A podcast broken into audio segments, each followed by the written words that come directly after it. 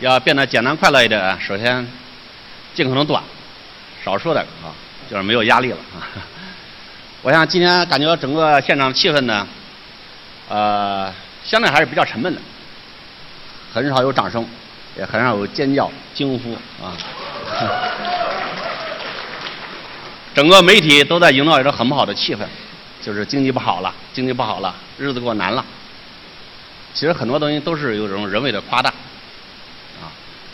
政府也很着急，企业家很着急。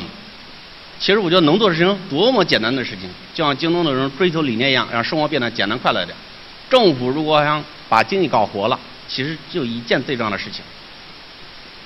严厉打击逃税漏税，大幅降低税率，特别是增值税的税率，就是宽税基、低税率。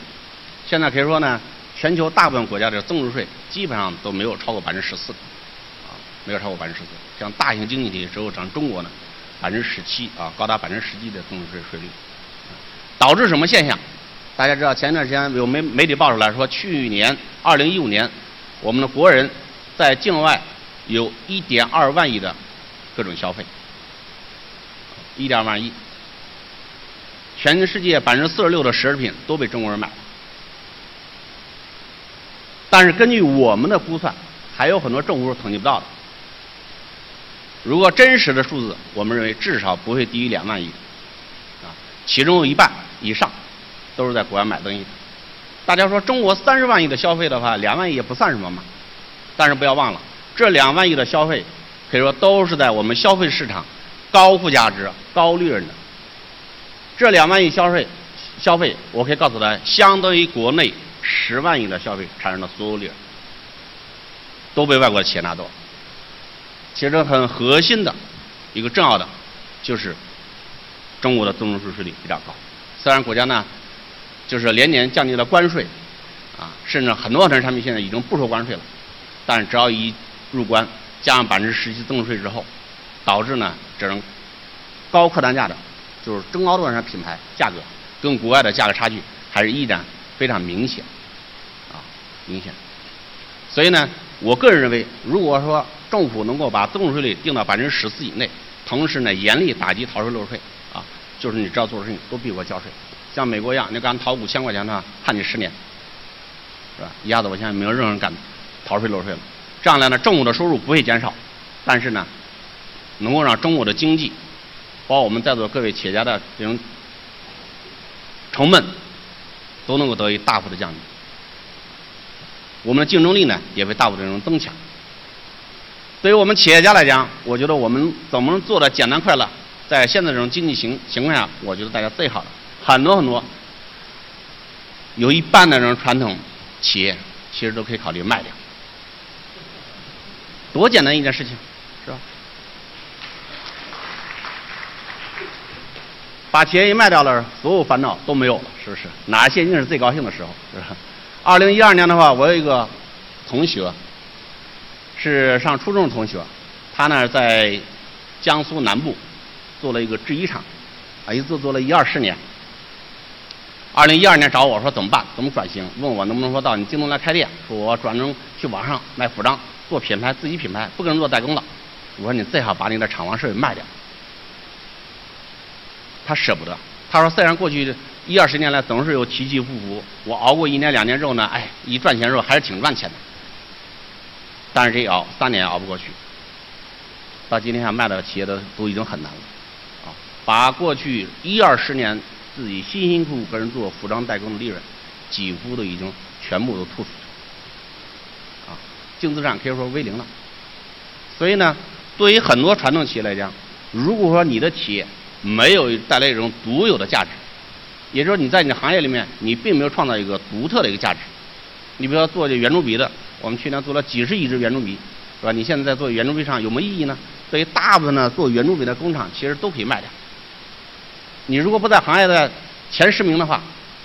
你如果你设备不比别人更优良，你的管理不比别人更好，或者你没有自己独独有的这种设计技术的话，最好的选择就是卖掉。特别是国家在提倡供给侧改革的时候，是吧？供给侧改革说白了就是。减少一些产能，是吧？顺势而为，把企业卖掉，是我们今天的很多很多企业可以说最佳的选择。最后呢，为了不超时啊，我再说一个观点，就是有很多很多传统品牌啊，传统品牌最近的五到十年都是不断的朝电子商务转型啊，在市场上以比现在的跟他干了十年的副总裁高高出十倍的这种薪水啊，好多 VP 都跟他干了十年了，年薪可能这种大概三四十万、四五十万，结果呢，找来搞电商的人刚好要三百万，是吧？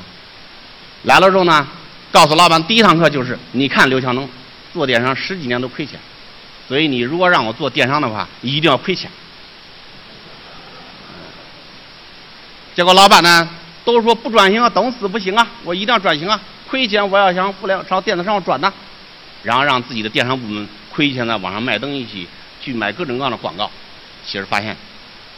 今天回过头看的话，三年前我发出过警告。我说，对于大部分品牌商，还是把时间精力放在你品牌上去，做好你的研发设计。销售管道应该交给零售商，交给你代理商，交给你的经销商，交给你的零售商做好。自己没必要成立一个什么电商部门，弄有庞大的团队，这么高的收入啊，这么高的这种薪水待遇，是吧？去网上做营销。所以今天大家可以好好看看，所有的传统传统品牌。只要说你的自营电商啊，我并不是说你所有在网上卖东西，你在网上卖东西愈多，其实愈好。但是如果你建了一个电商部门，你的销售相当部分通过你电商部门自己卖出去的话，那绝对是个灾难。前几天跟朋友聊到我们国内一个很知名的一个鞋的品牌的公司，啊，过去十几年利润非常非常好，啊，有人给我了个数字，说去年他是在整个中国的所有的鞋的品牌里面。所以电子商务转型最充分的三分之一来自于线上的销售，线上做了二十二个亿，净利润呢，这二十二个亿通过了电商部门的啊，并不是给京东供货的，净利润一千万，然后老板还很高兴，说你看，我都比你刘强东做的好了，是吧？我做了二十二个亿，结果呢还净赚了一千万，但是你好好看看你的财务报表，你二十二个亿。如果你要是供给你的客户，让你的客户自己去去卖的话，而不是自己去做所谓的直销的话，你的净利润应该是三点八个亿才对的。因为你剩下的三十二利润，你的净利达到了超过百分之十的。而你到了线上之后，把二十二个亿本来你可以赚三个多亿，转到线上来说，自己去做营销。因为其实电商是一个技术很强的，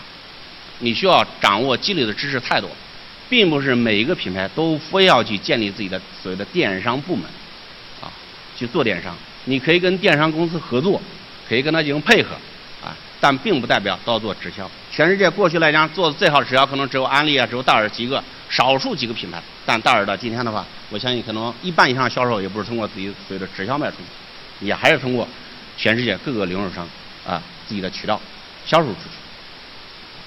所以呢。当着经济报道的时候，我也再次呼吁各位传统品牌企业家，忘记电商吧，回去第一件事情把你的电商部门所有员工都给裁撤掉，多简单呐！谢谢大家。